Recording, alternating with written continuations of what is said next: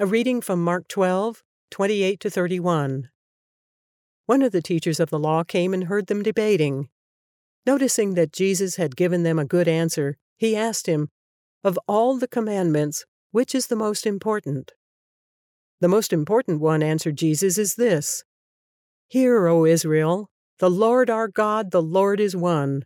Love the Lord your God with all your heart, and with all your soul, and with all your mind, and with all your strength. The second is this: Love your neighbor as yourself. There is no commandment greater than these." When I was in, I think maybe 9th grade, and I had a guy named Ray Vanderlaan as a Bible teacher. That name might be known to some of our folks. He was pretty famous for a while of creating videos of Israel tours. And he asked us to memorize Deuteronomy 6, which is what's being quoted here in Mark. "Hear, O Israel, the Lord our God, the Lord is one." And in Hebrew, it sounds like this: Shema Yisrael Adonai Eloheinu Adonai Ahad. And I remember memorizing that little part in Hebrew, but also memorizing the whole section in English. And it goes like this. If you can humor me for a second, I'm going to see if I can recite it still from memory. "Hear, O Israel, the Lord is our God, the Lord alone.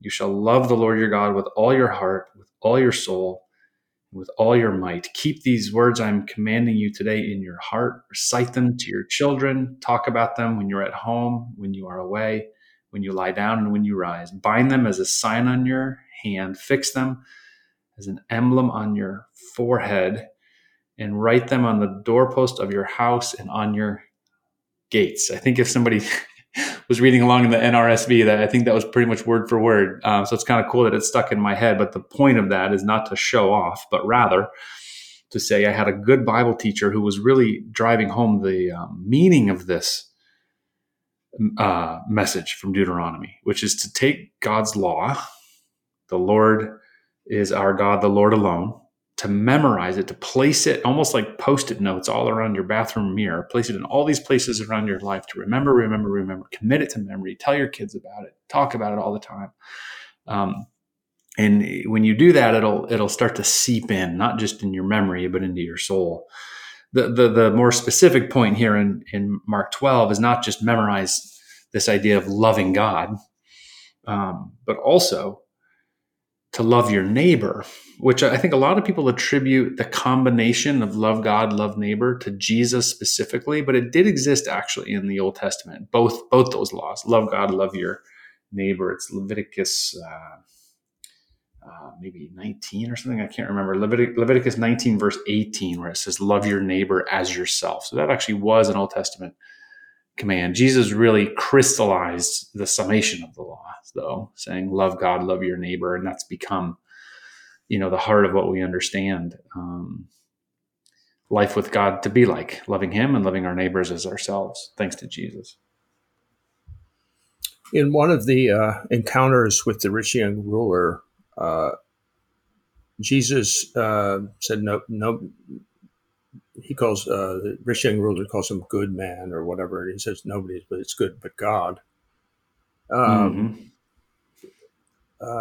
was just looking for that as you were speaking, but I couldn't find it. The version I wanted to talk about was in Mark, where Jesus asked him, about himself or what is good, and Jesus. It says, here's what is good. And he gives the second half of the last 6 of the 10 commandments. And what's so interesting is he doesn't give them the first 4. The love your God, the first 4 in the 10 commandments. So here you have the second commandment is love your neighbor as yourself, which is essentially the second part of the 10 commandments. But the first part is, all about God and how we as creatures of God need to relate to Him. And the reason I bring this up this way is the rich young ruler, when Jesus says, you lack one thing, sell everything you have and then come and follow me, mm-hmm. Mm-hmm. which would be the first four mm-hmm. of the Ten Commandments. But he doesn't, yeah. it had to come from him, the right. rich young ruler, and he can't do it. Right. And so what I'm saying there is, don't forget the first four, because right. the second part of the Ten Commandments and the part, yeah. the love of the, you know, the love your God with all your heart, soul, strength, and mind, and love your soul. Jesus has it right there, but he is saying it's all about how you relate to the Father through me, through the power of the Holy Spirit. Mm-hmm. Yeah. And if you go to the neighbor part, which a lot of churches have done, and kind of forget about the first part, I've called the second part an impossibility for all of us. No matter, you know, how far you take it, it's an impossibility. It can't be done, of loving your neighbor as yourself. But if you put God first, then loving your neighbor becomes a possibility. Amen.